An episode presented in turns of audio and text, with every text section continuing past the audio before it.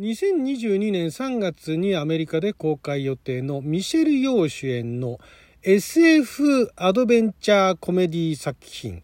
Everything Everywhere All at Once の放題を勝手に考えてみたいと思います。あなたの12分をちょっと拝借。こんにちは。ラジオ神の神ふみかつです。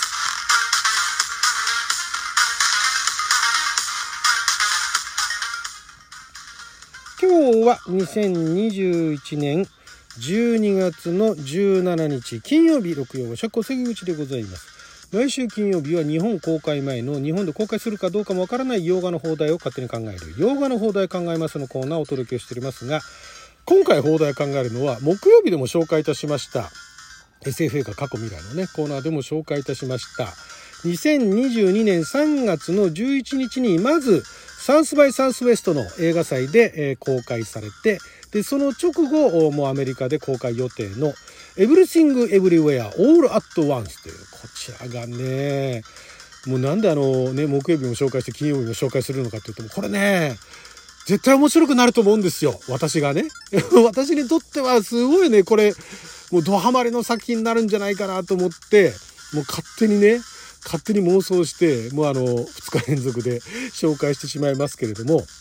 こちらまず、監督が、えー、ダニエル・クオン監督、ダニエル・クオン監督と、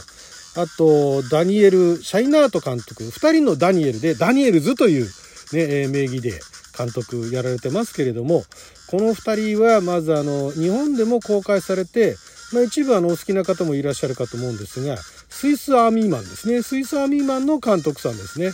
あれ私見てないんですけど、あの、非常に面白そうでしたよね。予告見た限りでは、これかなり面白いだろうなっていうね、いう感じの、まあ見てないんで、あの、ね、なんかあの、なんていうんですか、えー、なはっきりしたことは私の口からは言えないんですけれどでもまあ面白そうな比較的ねこのねあのダニエルズのお二方は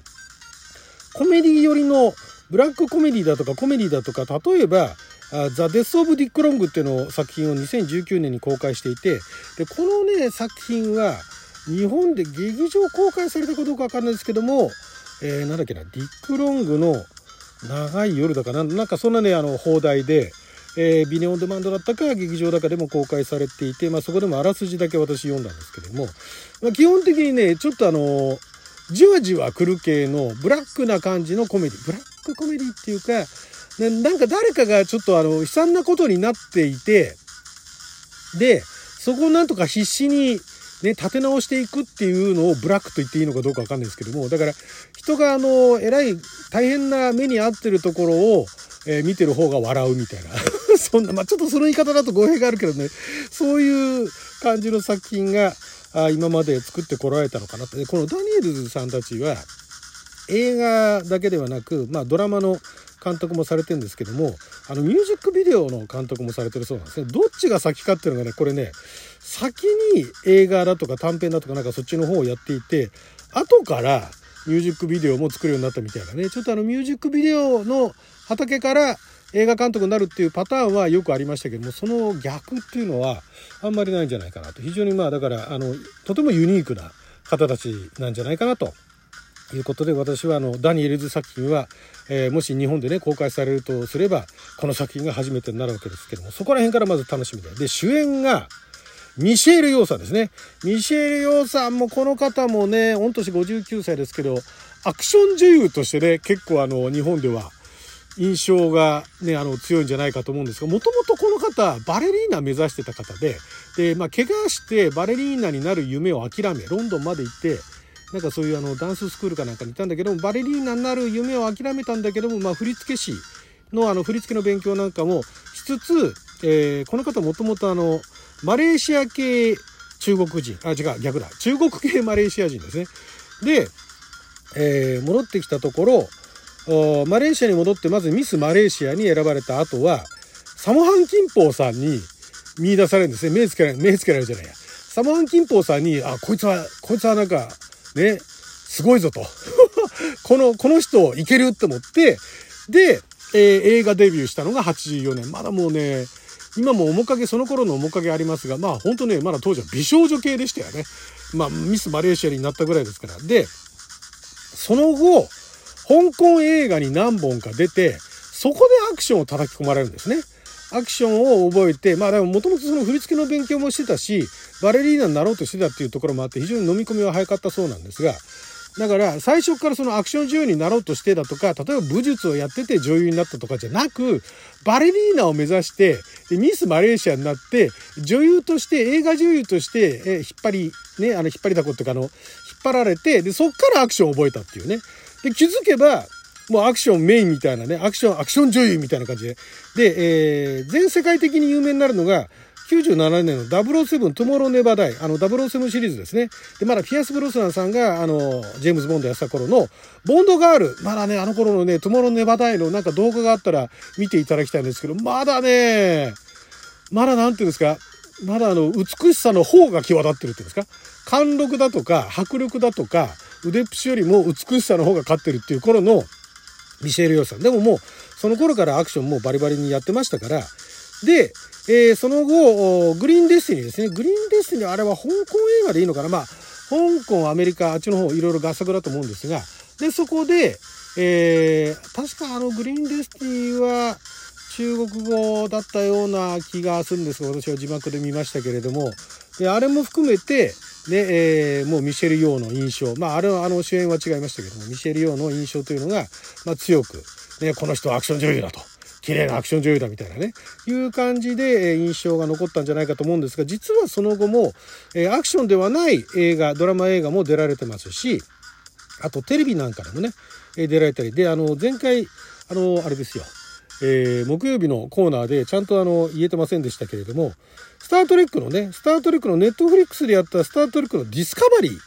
これに3シーズンぐらいかな、2シーズンか3シーズンぐらい出られてた、あのね、ミシェル・ヨーさんも良かったですね。アクションも交えつつ、ね、あの、ヒューマンドラマみたいなところもちゃんと演じられてて、で、あの、ドラマも演じられる女優さんでアクションやってるから、そのアクションやりながらの演技っていうのも本当ね、すごいあの、伝わるんですよね。わかりやすいっていうか。で、もうだから第一線でずっと活躍し続けてて、で、ここで主演ですよ。前も主演作品ってあったかもしれないんですが、まあ、この年で主演で、で、そのお話っていうのが、まあ、あの多元宇宙ですね、マルチバースで、いろんな平行世界がある中で、で、一番最初メインになってるのは、その中国系アメリカ人で税金の支払いが終わらないっていうね、そういうちょっとあの、貧しい中国系アメリカ人が、まあその役所かなんかに行って、そのあの、役人のね、役人があれですよ、あの、ジェイミー・リー・カーティスさんですよ。ジェイミー・リー・カーティスさんもね、気づけばコメディ作品とかも出るようになって、昔は絶叫の女王と言われてね、ハロウィンだとかザ・フォーグだとかね、ああいったところでキャーキャー言いながら逃げ回ってたのが、気づけばあのコメディ作品とかも出るようになって、大学手当たりがきっかけって言われてるそうですね。あの、ダン・エイクロードさんとエディ・マーフィーさんが出てた1983年の作品。私好きなのは、その94年のトゥルーライズ、あの、シュワルツェネッガーさんと共演したあの作品で、えっ、ー、と、なんかすごい、大規模な夫婦喧嘩をやって奥さん役でね、ゴールデングローブ賞の主演女優賞も受賞されてますけれども、で、あと出演者ではね、ジェームズ・ホンさんですよ。ジェームズ・ホンさんも歴史長いんだよね。どんな方かっていうのは、詳しくはウィキとかで見ていただければお分かりなんですが、えー、ジェームズ・ホンさんは私もいろんな作品好きなんですけれども、一番好きなのはあれですね。今の雰囲気とは全然違う、あの、ゴーストハンターズの敵のあの、怪人ですね。ボーボス、大ボスのあの役、あれかっこよかったですけどね。あれもジェームズ・ホンさんですよ。あの雰囲気とも今全然違いますからね。今なんかもうちょっと癖のあるおじいちゃんみたいな感じで、で、そこら辺もすごい楽しみなんですけれども、そんな感じで。あとあれですね。あの方、あの、あれですよ。えっ、と、ジョナサン・キー・コアンさん。昔、キーホイ・コアンさんって言われてたね。えー、インディ・ジョーンズ、魔球の伝説だとか、グーニーズだとかに出演していたあの子役ですよ。子役の少年。ね、あの少年がもう気づけばいい大人になってました。もう50ですよ。で、出演されるという、こんなね、出演陣も魅力的だし、お話も面白そうだし、ね、その多次元宇宙でもって戦うという、戦うっていうか、まあ、いろんな、だから、いろんな側面のその、あの、ミシェル・ヨーさんが見ることができると。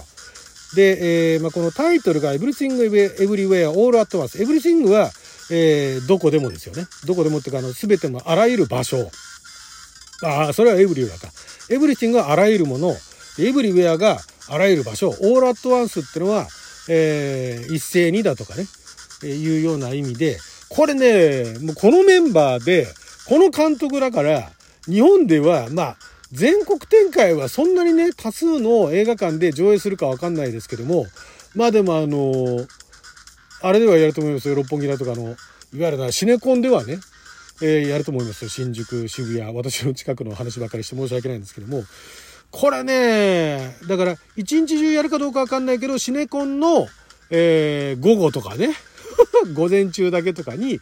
公開するレベルまでは来るんじゃないかなと、これね、まあ、あとアメリカの評判次第ですよね。実際公開されて、まず最初映画祭が3月でしょで、その後にあのアメリカで公開されて、で、爆発的に人気が出たら、日本でもその鳴り物入りでね、映画館で公開するとは思うんですが、まあそこまでね、すごい面白いと思いますよ。面白いと思うんだけども、そこまでね、話題になって、で、日本のあのテレビ CM で流れるほどまでにはならないと思うんだけども、でも、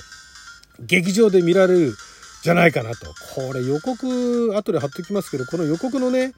段階ですでに面白そうですからね、ミシェリオ、本当に素晴らしい。ね、で、えー、まあ、この、Everything Everywhere All at Once ね、えー、あらゆる場所で、あ、じゃないや、えー、あらゆるもの、あらゆる場所、一斉にっていう、まさかそういうふうにね、そんな放題にはならないし、オールアットワンスあたりでね、カタカナでまとめる可能性も高いですけども、ここはあえて、いっぺんに、イブリン、ね、えー、イブリン、エブリン、まあ、イブリン、どっちでもいいですけども、いっぺんにイブリン、ね、いろんなその平行世界のイブリンに、ね、あの、精神がわーって行ったり来たりするみたいな感じで、それがあの、同時期にどこの場所でもいろんな世界でもっていうところも、そういういろんな意味を含めて、いっぺんにイブリン、あたりでどうでしょうかね。すごいあの、え、いっぺんにと思う、思うと思うんでね、このタイトル自体いいんじゃないかなと、えー、久々に自画自賛しております。はい、ということで12分間の記者のお時間いただきありがとうございました。それじゃあまた。